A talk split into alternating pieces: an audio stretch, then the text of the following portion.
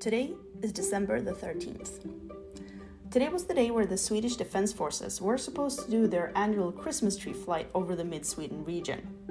This Christmas tree flight is where a group of fighter jets fly in formation in the shape of a Christmas tree.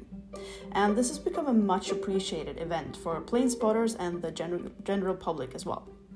Today's flight was supposed to be conducted with the SK 60 planes, which are school planes used by pilots in training.